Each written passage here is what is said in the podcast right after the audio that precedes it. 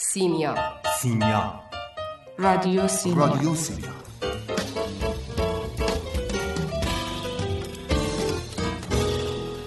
ادبیات؟ ادبیات مثل آب خوردنه. ادبیات مثل آب خوردنه.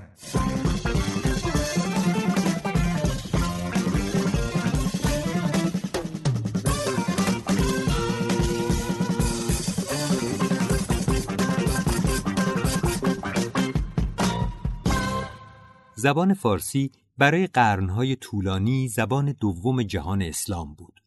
گستره زبان فارسی رو نباید محدود به ایران یا حتی فلات ایران دونست بلکه چیزی که بهش میگیم فرهنگ ایرانی گستره بسیار بیشتری از این داره.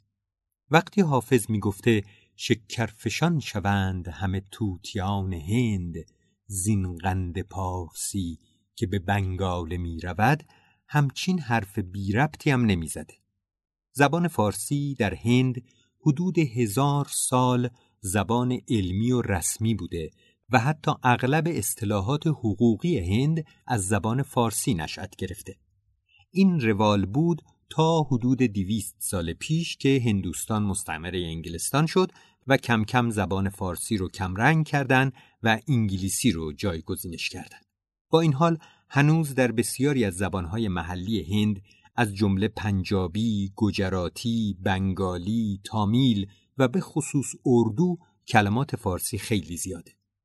وجود هزاران سند تاریخی بیانگر نفوذ زبان فارسی در شبه قاره هنده. عملا یک دهم نسخه های خطی از دیوانهای شاعران در هند به فارسی. بریم طرف غرب ایران ببینیم چه خبره.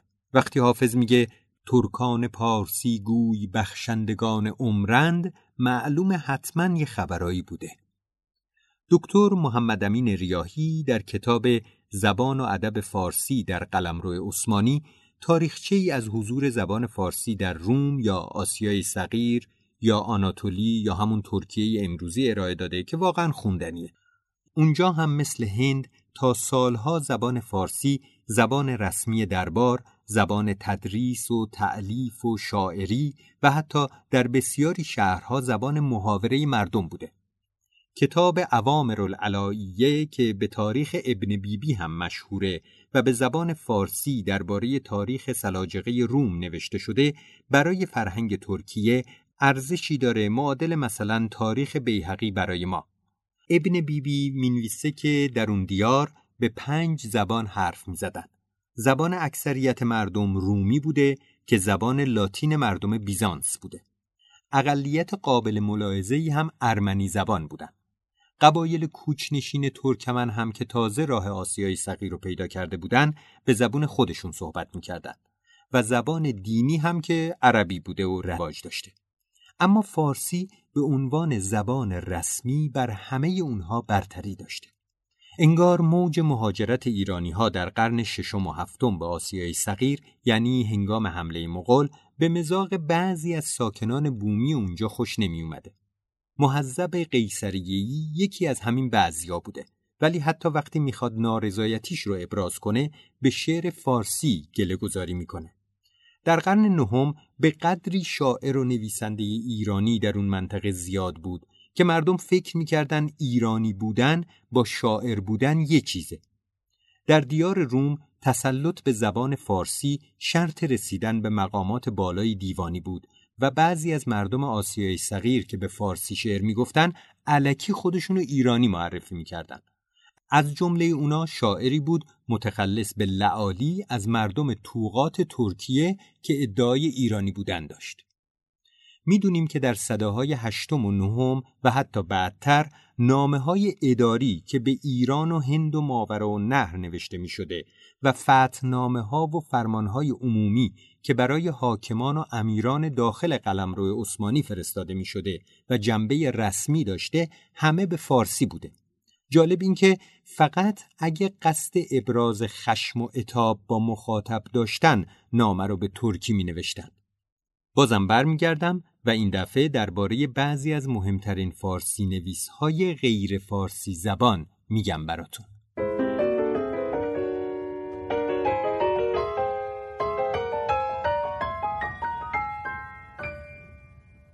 یکی از تفریحات من از بچگی زبان یاد گرفتن بوده. دوست داشتم بین کلمه های زبان های مختلف بچرخم و کشفشون کنم. حتی یادم یه بار که خیلی احساس بیهودگی می کردم رفتم دفترچه سازمان ملل رو نگاه کردم و دیدم نزدیک 300 تا زبان ثبت شده. گفتم خب اگه هیچ کاری نتونم بکنم به اندازه کافی زبان توی دنیا هست که تا آخر عمرم بیکار نمونم.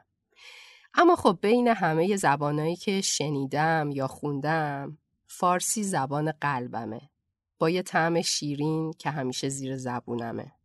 البته احتمالا هر کسی اون کلمه ها و آواهایی رو که از لحظه تولد تو گوشش شنیده دوست داره. منم مثل بقیه. اما راستش فکر می‌کنم اگه هر جای دیگه غیر از ایران یا افغانستان و تاجیکستان به دنیا اومده بودم انقدر میچرخیدم تا بالاخره به زبان فارسی برسم. به آهنگش، به کلمه هاش، به آدمایی که با این زبان شعر سرودن و متن نوشتن.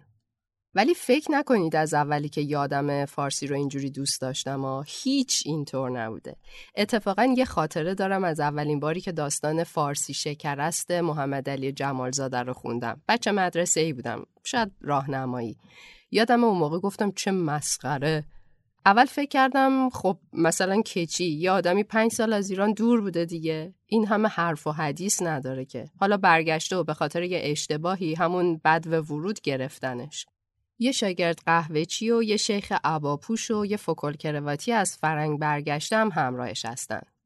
اینکه شاگرد قهوهچی سعی می‌کنه با اون دو نفر دیگه حرف بزنه اما از حرف هیچ کدومشون سر در نمیاره به نظرم خیلی علکی بود. شایدم اون موقع هنوز نمیفهمیدم اینکه با کسی به همون زبون خودت حرف بزنی اما نه تو حرف کسی رو بفهمی نه کسی حرف تو رو چه احساسیه. چند وقت پیش دوباره به خاطر یه موضوع یاد این داستان افتادم. گفتم کی حوصله داره دوباره فارسی شکر است بخونه. یه داستان مال صد سال پیش ولی خوندم. و اتفاقا نه فقط نگفتم چه مسخره بلکه از سر تا ته داستان گفتم نگاه نگاه چقدر تو این صد سال انگار هیچی عوض نشده. غیر از اینکه من حتی کمتر از صد سال پیش دستم به گستره کلمه های فارسی می‌رسه. و اون تیکه آخرش که بعد از آزاد شدنشون شاگرد قهوهچی یه مشت آجیل میرزه تو جیب راوی و بهش میگه هر وقتی از بی هم زبانی دلت سر رفت از این آجیل بخور و یاد من کن خیلی دلم رفت پیش همون قهوه چی که بی هم زبونی بین آدمایی که مثلا هم زبونش بودن بیشتر از زندان و معمور آزارش می‌داد. منم شاید برام لازم بوده این همه سال بچرخم و بخونم و بشنوم تا با راوی داستان جمالزاده همدل بشم و دلم برای زبانی که حالا دیگه برام شکره بتبه.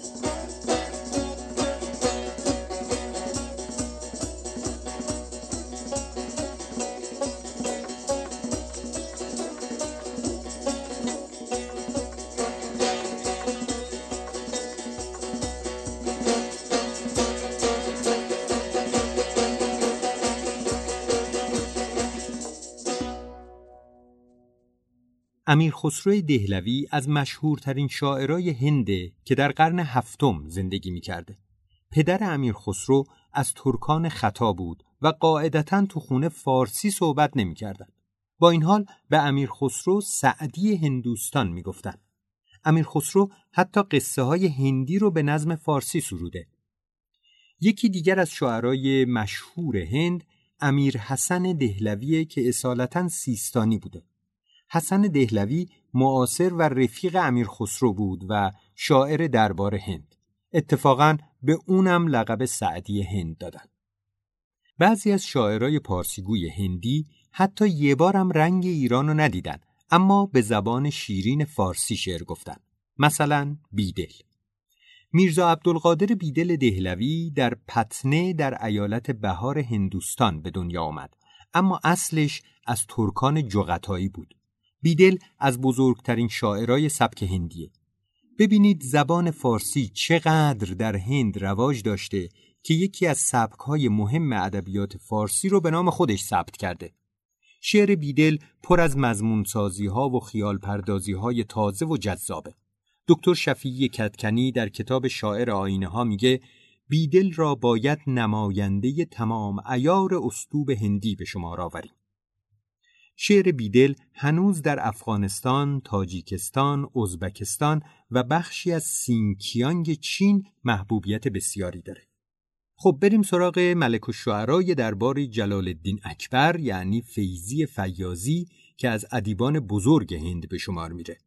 پدرش شیخ مبارک ناگوری از یه خاندان عرب نژاد بود. جد اعلاش از یمن به سند یا پاکستان امروزی مهاجرت کرده بود و در اوایل قرن دهم از سند به هند رفت و در ناگور مشغول زندگی شد. می‌خوام تأکید کنم زبون مادریش فارسی نبوده ولی مگه مهمه؟ وقتی می‌خواستی آدم گندهی بشی باید به فارسی مینوشتی و شعر می‌گفتی. حالا اینا که مسلمون بودن و بالاخره یه جورایی ربطی به فارسی داشتن. جالب اینجاست که اگه طرف مسلمونم نبوده و می‌خواسته سری تو سرا در بیاره باید به فارسی مسلط میبوده. از این نمونه ها هم کم نداری یکی به اسم برهمن لاهوری هست که راستش اسم هندیش خیلی سخته ولی برهمن تخلص می‌کرده. خودش و خونوادش نسلا در نسل هندو بودن و هیچ وقتم مسلمون نشد. به تنز و جدی میگه مرا دلیست به کفراشنا که چندین بار به کعبه بردم و بازش برهمن آوردم.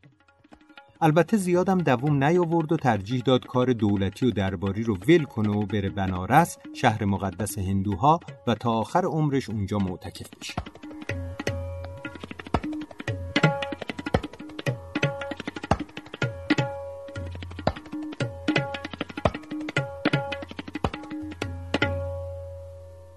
زبان فارسی برای منی که زبان مادریم بوده مثل آب هست برای ماهی. با اون زندگی می کنم ولی اونو نمی‌شناسم. زبان فارسی هم مثل زبانهای دیگه با ادبیات شفاهی تو دل مردم این سرزمین رشد کرده و قد کشیده. بعد کم کم یه خطی شکل گرفته و نوشتن. نوشتن و خوندن گاهی فقط در دسترس شاهان و روحانیان بوده.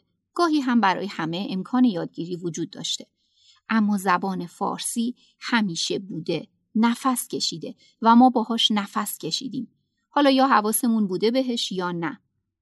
جالبه که توی شاهنامه نوشتن رو دیوان به تحمورت دیوبند آموزش میدن تا شاه تحمورت یا تحمورس اونها رو آزاد کنه.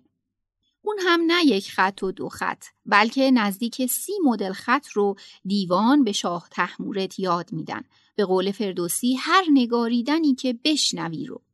نوشتن یکینی چه نزدیک سی چه رومی و چه تازی و پارسی چه سقدی و چینی و چه پهلوی نگاریدن آن کجا بشنوی در طول تاریخ بارها اقوام مهاجم به ساکنین قدیم سرزمین صفتها و لقبهای بدی دادن. مثلا به اونها گفتن وحشی یا قول دیو آیا این دیوان هم که به شاه تحمورت خط رو یاد دادن همون بومیان قدیم فلات ایران بودن؟ داستان تحمورت دیوبند مثل بقیه داستانهای شاهنامه از دل ادبیات شفاهی قرنها پیش میاد از اساتیر اینکه چطور این گنجینه ارزشمند شده شاهنامه‌ای که امروز می‌شناسیم خودش یه داستان دور و درازه شاید واسه همینه که زبان فارسی اینقدر جذاب و گیراست به دلیل همون خاطره دور جمعی که با خودش داره. انگار همون سرنوشتی که مردم ایران تجربه کردن زبان فارسی هم پا به پای مردم به گرده کشیده و قویتر شده. گاهی هم تغییر کرده. هنوز هم زبان تغییر می‌کنه چون زبان زنده است. میگن اولین کسی که به فکر جمعآوری قصه های شفاهی افتاد انوشیروان ساسانی بود. فکرش رو بکنید در روزگاری که ضبط صوت و موبایل و کامپیوتر نبوده با اون سرزمین پهناوری که جناب انوشیروان عادل بزرگترش بودن این جمعآوری چه کار سختی بوده و چه همتی میطلبیده. اما به راستی چطور باید راویان اصل قصه رو پیدا می‌کردن؟ گویا دو گروه از مردم نگهداران اصلی روایات کهن بودند یکی موبدان و دیگری دهقانها. موبدان که همان روحانیان زرتشتی بودند. خب معلومه کارشون این بوده که با تعریف کردن داستانهای گذشتگان مردم رو به راه راست هدایت کنن و عاقبت دوز و کلک و بدجنسی رو بهشون نشون بدن. جالبه که اساتیر ما هم اخلاقی هستن. در حالی که همه اساتیر جهان اخلاقی نیستن. در جریان گرفتاری های جناب زئوس خدای خدایان هستین دیگه. هرای بیچاره 24 ساعت کشیک می‌داد آخرش هم آقای زئوس کلی بچه قد و نیم قد داشت که مادر هر کدوم گلی بودن از چمنی. دیگه نگم براتون از خدای هندی کریشنا که می‌تونه خودش رو تکثیر کنه اونم بدون هیچ محدودیتی. دیگه هیچ هرایی هم جلودارش نیست. اما گروه دوم راویان که دهقانها باشن کشاورزانی بودن که زمین مال خودشون بود و به قول فردوسی زیر بار منت کسی نبودن. بکارند و ورزند و خود بدروند به گاه خورش سرزنش نشنوند. ز فرمان تن آزاده و خورده نوش از آوای پیغاره آسوده گوش. تن آزاد و آباد گیتی بدوی بر آسوده از داور و گفت و گوی به قول امروزیات دهقانها دستشون به دهنشون می‌رسیده. به خصوص تو شبای بلند زمستون این دهقانها بودن که دور کرسی می نشستن و بزرگترها برای خانواده قصه های شیرین گذشتگان رو تعریف می‌کردن. چیزایی که اونا هم از پدرانشون شنیده بودن. یادمون باشه که اون قدیما توی زمستون و سرمایه قبل و بعدش تقریبا بیش از نصف سال کشاورزی تعطیل بود. شاید کشاورزی که روی زمین یکی دیگه کار می‌کرد وضع خوبی نداشت و شبای سختی رو میگذروند. ولی دهقانهای مرفه می‌تونستن به چیزای دیگه ای هم فکر کنن. پس انتقال دهندگان اصلی ادبیات شفاهی ما دهقانها بودن و موبدان و به دستور شاه ساسانی اولین مجموعه ها از قصه های شفاهی نوشته میشه و به شکل کتاب در میاد به نام خدای نامک. بعد از ایشون هم یزگرد سوم کار رو کامل می‌کنه و ماجراهای دیگه ای رو تا پادشاهی خودش به اون مجموعه اضافه می‌کنه اما از بدشانسی در پیروزی اعراب بر ایرانیان این مجموعه با بقیه های جنگی و حتی درفش کاویانی به دست عمر میافته و عمر هم در تقسیم غنایم خدای نامه رو که مورد پسندش نبوده به مردم حبشه میده. همه زحماتی که برای جمعآوری قصه های شفاهی کشیده بودن هیچ میشه. دوره ای می‌رسه که نامه های اداری تو ایران به زبان عربی نوشته میشه شاید زبان فارسی رو به فراموشی بود که مردی همشهری رستم دستان بلند میشه که آقا خدای ناممون رو می‌خوایم بدین و برین یعقوب لیس سیستانی بعد از تلاش و جانفشانی های زیاد رد خدای نامه رو می‌گیره و می‌رسه به حبشه و بعد به هندوستان و کسی رو میفرسته تا اونو از هند برگردونه. میگن سلطان محمود غزنوی خیلی حکیم فردوسی عزیز و اون سی سال رنجش رو تحویل نگرفت. خب بنده خدا زبان فارسی رو نمی‌دونست. باید چند سالی میگذشت تا همین جناب محمود که مردی باهوش و زیرک بود گوشی دستش بیاد که شعر شاعران آب حیات است و مدیه سرایی اونهاست که نام کسان رو موندنی می‌کنه. جناب محمود هم که انهو گیلگمشی که به راز جاودانگی دست یافته جارچیان و فرستاد که آی شاعران شیرین سخن بشه تابید که دور دری شما رو خریداریم. این شد که دیوان فرخی و عنصری رو می‌توان تاریخ منظوم عهد سلطان محمود غزنوی دانست. خلاصه که اگه سلطان هم باشی و زبانت فارسی نباشه و به حکیم فارسی سرا کم توجهی کنی و البته اگه باهوشم باشی آخرش خودت میشی بازویی برای گسترش این زبان اینه که میگن زبان فارسی جون داره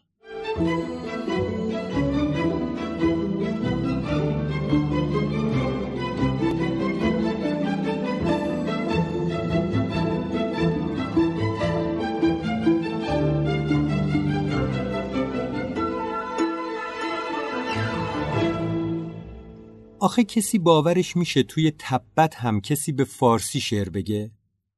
محمد علی حشمتی شاعری بوده در قرن دوازدهم که به تعبیر تذکر نویس ها متوتن در تبت بوده یعنی در تبت زندگی می‌کرده و ظاهرا اصلا اهل همونجا هم بوده.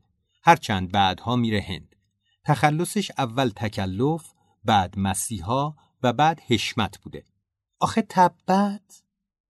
اما از اولین فارسی نویسا در آسیای صغیر باید به کمال دین حبیش تفلیسی اشاره کرد که کتابهای زیادی در فقه، تفسیر، طب و صناعات ادبی نوشته.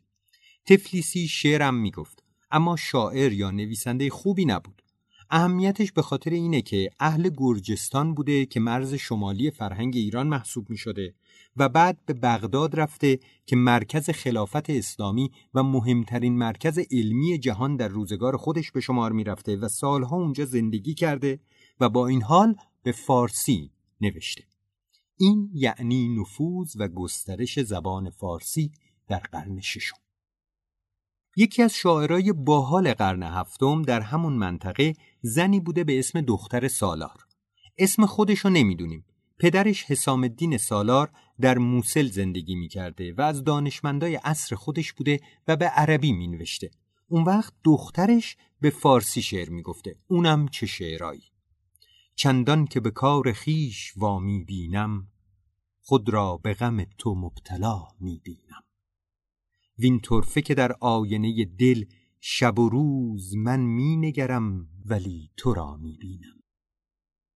از کنار اسم محمد ابن قاضی ملتیوی که روزت العقول رو نوشته نمیشه به سادگی گذشت.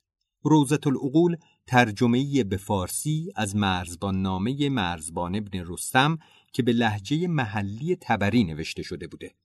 جالبه یعنی ملتیوی که اهل ملتیه ترکیه بوده نه فقط فارسی می‌دونسته بلکه لحجه های محلی رو هم می‌دونسته.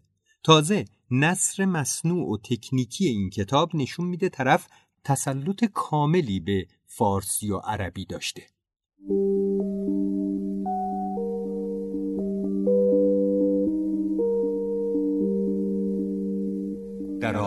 آغاز کلمه بود. در آغاز کلمه بود. و کلمه نزد خدا و کلمه نزد خدا سیمیا سیمیا جادوی کلمه بود. و ادبیات مثل آب ادبیات مثل آب خوردن. ادبیات مثل آب خوردن.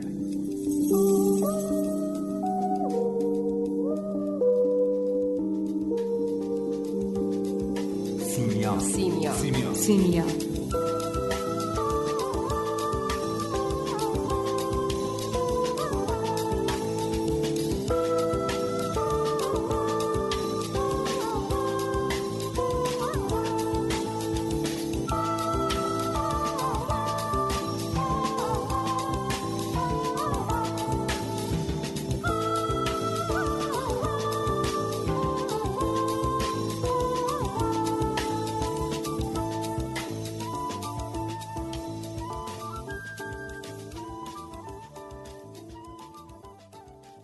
جسد مردی ناشناس و به سوی گورستان مسلمانان به دوش می‌برند.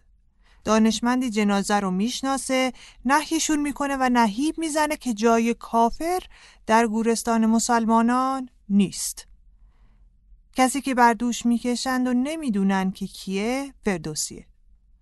سرآخر می‌برند در بیابانی دور از توس تا به خاک بسپارند. بهرام بیزایی فیلمنامه دیباچه نوین شاهنامه رو اینطور شروع می‌کنه و کم کم روایت رو عقبتر می‌بره تا میگه چطور شد که باید شاهنامه سروده می‌شد. در اینجا بخشی از دیباچه نوین شاهنامه رو که نقل راویه و با گفتگوی سردار و فردوسی شروع میشه میشنویم. ای شما که بر این گورید زیر جام درشت پوشیده ای تا کلوخ انداز چوب کش را سپری باشدتان؟ شادی نکنید که با مرگ فردوسی شما نیز مرده اید و او نه. او می‌دانست. روزی از این دروازه بیرون آمدیم. هوایی خوش بود. ژاله میبارید و جان تازه می‌شد. مرا گفت خرم جهانی است اگر بگذارند. کاش چیزی این بود تا همچند گوری خریدمی و نیازمند گوربان نبودمی. گفتمش استاد من عمری از کنار رنج تو خوردم این زمین مراست از خود گیر. فرمود راستی هیچ آرزویم جز این بر نیامده آری در توس جز گوری پاداش مرد هنر نیست. همینجا بودی همینجا. او بر گور خیشی ایستاده بود که سردار رسید.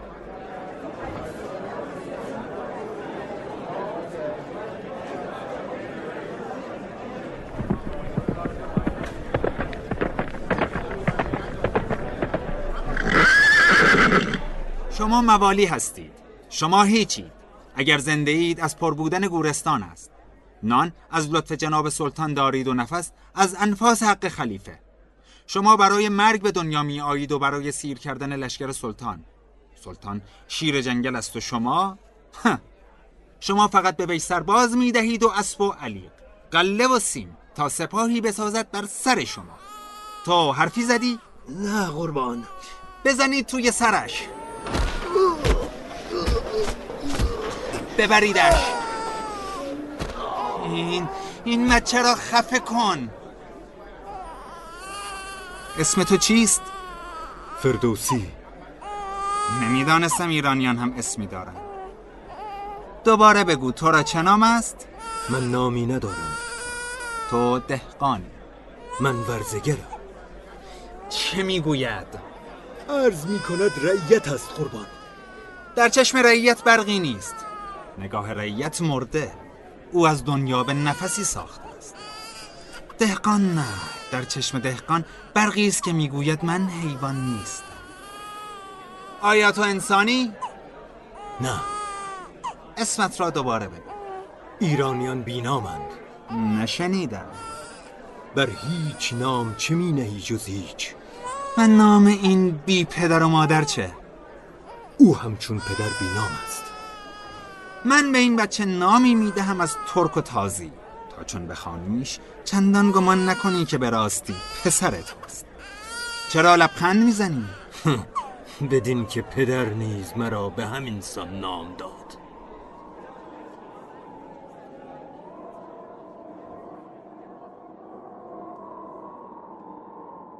اول بار تو را کجا و کی دیدم؟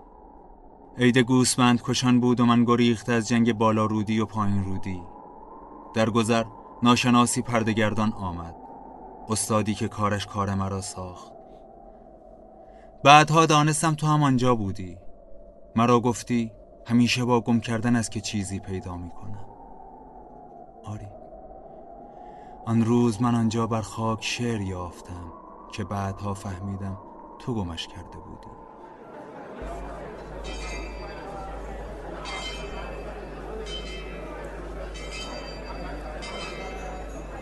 امروز عید از ها روز قربان است.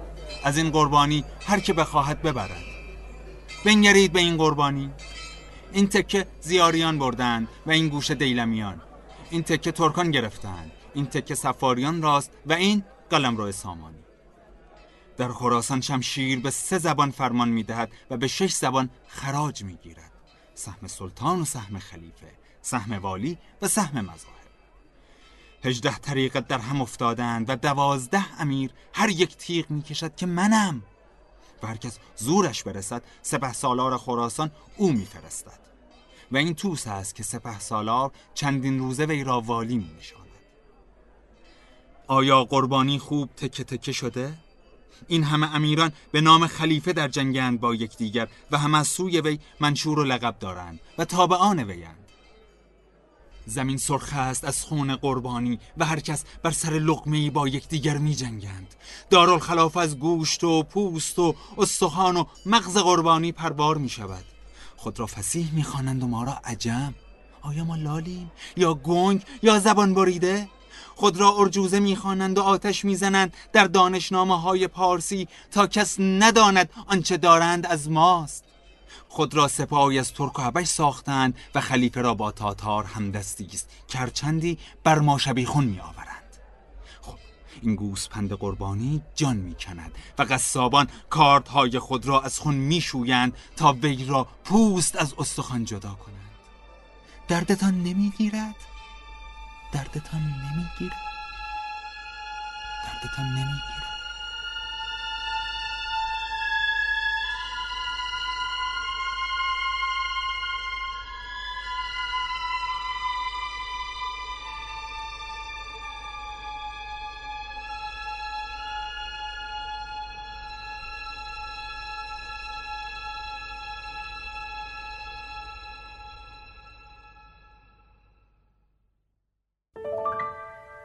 از تو سخن, از به آرامی. از تو سخن از به تو گفتن. از تو سخن از به آزادی. به آزادی. من دوست دارم از تو بگویم.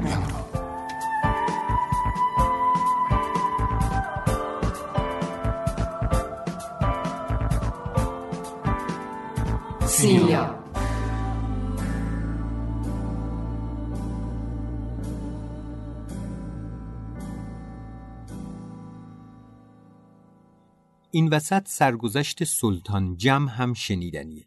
جم پسر سلطان محمد فاتح بود که سر جانشینی پدر با برادرش بایزید به اختلاف خورد و بعد از کلی جنگ و گریز فرار کرد رفت مصر و مدتی بعد هم پناه برد به شوالیه های فرانسوی. اونا هم بردنش فرانسه و بعد از چند سالم رفت ایتالیا. سیزده سال تمام هی سلطان بایزید نامه می نوشت به فرانسویا و ایتالیاییا که برش گردونن یا کلکشو بکنن.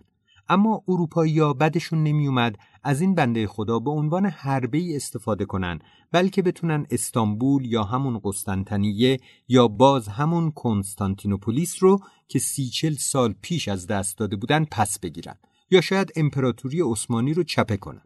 خلاصه جمع تفلی بعد از سیزده سال در بدری مرد و چیزی که ازش موند یه دیوان پروپیمون بود از شعرهای فارسی. یعنی فکر کنید ترک زبان باشی مدتها در شهرهای اروپایی قرن پونزدهم میلادی سرگردون زندگی کنی بعد به فارسی شعر بگی. وجود شاعرها و نویسنده های ایرانی در دوره محمد فاتح سبب شد که زبان فارسی حتی در ترقی زبان ترکی تأثیر بسیاری داشته باشه. تا جایی که گفتن احمد پاشا بزرگترین شاعر قرن نهم ترکیه که از پایه‌گذاران شعر ترکی شناخته میشه مترجم اشعار فارسی بوده. فضولی بغدادی هم که اونو نخستین شاعر بزرگ ترک می‌دونن یه دیوان شعر فارسی شش هزار بیتی داره. جالبه که شعرهای ترکی فضولی از فارسیاش کمتره. فضولی که اصلا کرد بود و در بغداد زندگی می‌کرد خودش گفته به خاطر این شعر فارسی بیشتر از ترکیه که در زبان ترکی شعر لطیف و نازک سرودن دشواره. اینم جالبه که فضولی همین مضمون رو به شعر ترکی گفته. وهبی سنبلزاده هم که در زمان کریم خان زند سفیر عثمانی بود در شیراز در یه بیت ترکی میگه انقای سخن دو شهبال از پارسی و تازی یا همون عربی می‌خواهد تا بتواند بلند پروازی کند. یه چیز بامزه بگم. سلطان سلیم که سال 918 بر تخت نشست و جنگهاش با شاه اسماعیل صفوی مشهوره هم شعر می‌گفت. اونم به فارسی. دو هزار بیت شعر فارسی داره و تا حالا فقط یک بیت ترکی ازش پیدا شده. پسرش سلطان سلیم که نیم قرن پادشاهی کرد و بزرگترین پادشاه عثمانی لقب گرفته اونم به فارسی اشعار زیادی گفته و محبی تخلص می‌کرده. در واقع حریم سلطان رو دوباره باید بسازن این دفعه به فارسی هم بسازن بعدا اگه خواستن خودشون دوباره دوبله کنن پخش کنن.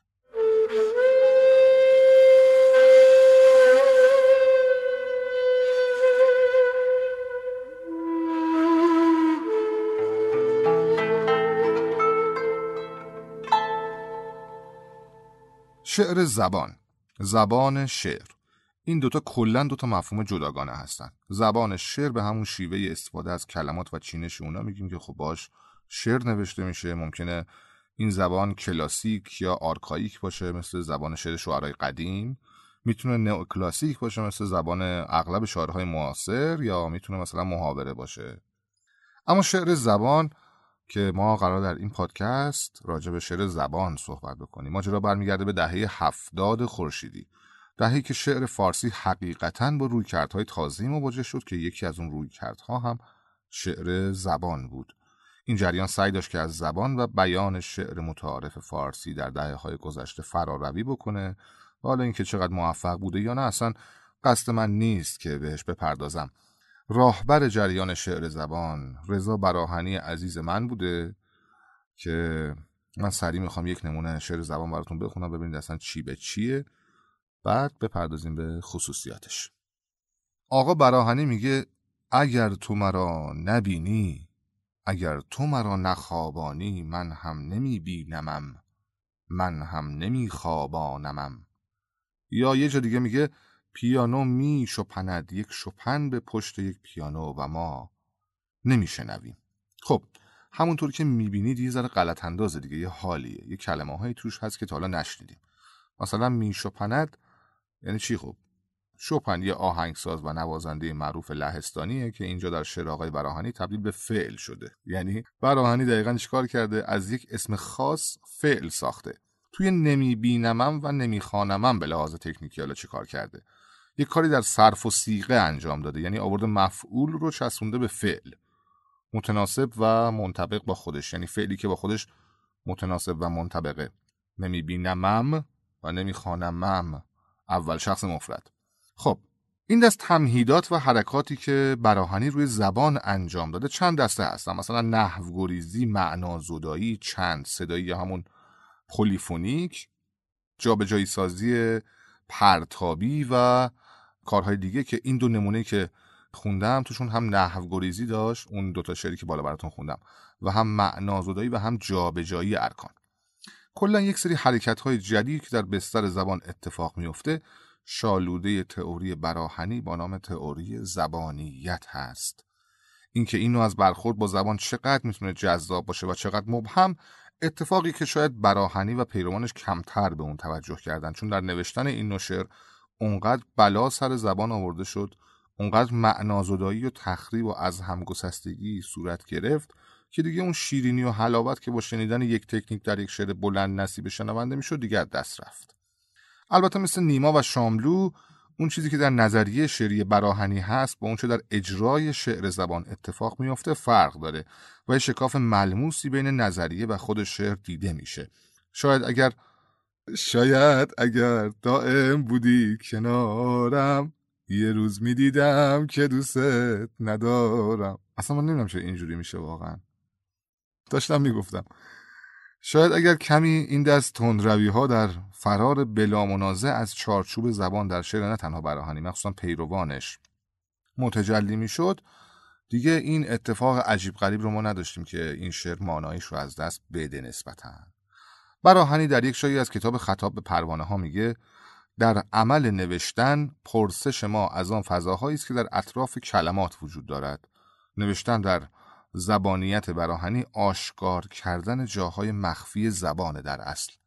نوشته که در زبان فارسی جاهای پنهان وجود دارد که دستور و نحو جرأت رفتن به آن جاها را نداشته است حتی خود شعر فارسی هم آن جرأت را پیدا نکرده است. تنها شعری که به نوشته به صورت عمل نوشتن نگاه کند شجاع می شود و با نور شجاعت تاریکی را بیرون می کشد. زیبایی واقعی نوشته در بیرون کشیدن این جاهای مخفی است.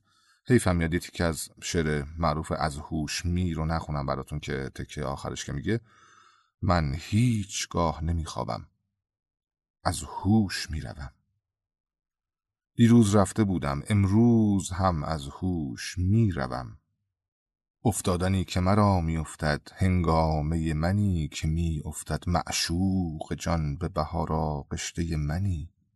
منی منی که مرا میافتد. و می روم از هوش. منی که اگر تو مرا تو شانه بزن زانو منی از هوش می استاد دیگه از هوش رفت نتونست شعر رو تمام بکنه اینجا. راستی اون شعر مورد علاقه فرناز از یدالله رویایی هم شعر زبان محسوب میشه. همون که من دوست دارم از تو بگویم را اونقدر اینو دیگه گفتیم. من اصلا به یدالله رویایی فکر کنم همین داره میاد جلو شما اونقدر که فرناز هی میگه من دوست دارم از تو بگویم. خب در نهایت این که زبان فارسی چیزیه که معجزه درش اتفاق میافته. من در این مجال در مورد شعر زبان با شما حرف زدم ولی دلداده انواع نوشتاری هستم که در این زبان اتفاق میفته از شعر و داستان و رمان بگیرید تا حتی عادی ترین حرفهای مردم کوچه خیابون تا حتی سلام و خداحافظی تلخ و شیرینش. خیلی مخلصی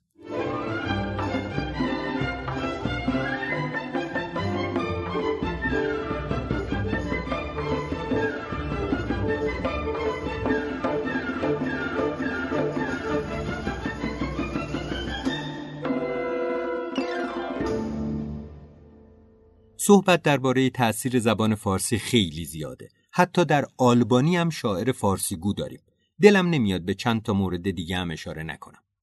یه علی اکبر خطایی از مردم آسیای صغیر بوده که برای تجارت به چین می‌رفته و چند سالی هم در پکن ساکن بوده. وقتی برمیگرده به استانبول کتابی می‌نویسه به اسم خطایی نامه درباره چین. فکر می‌کنید به چه زبونی؟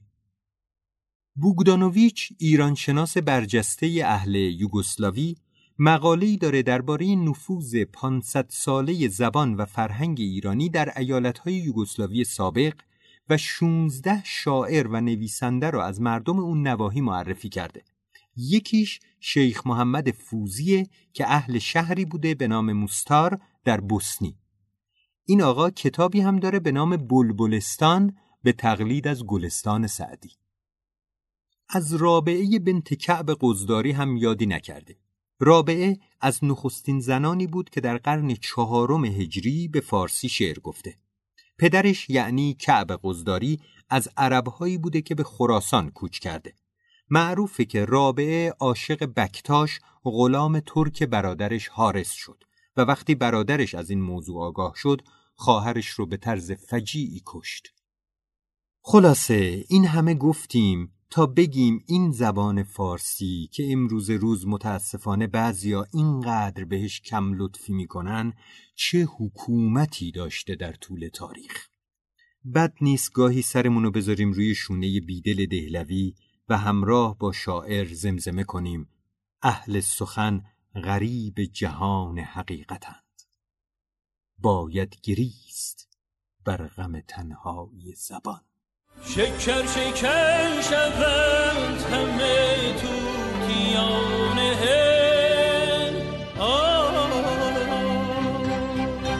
جان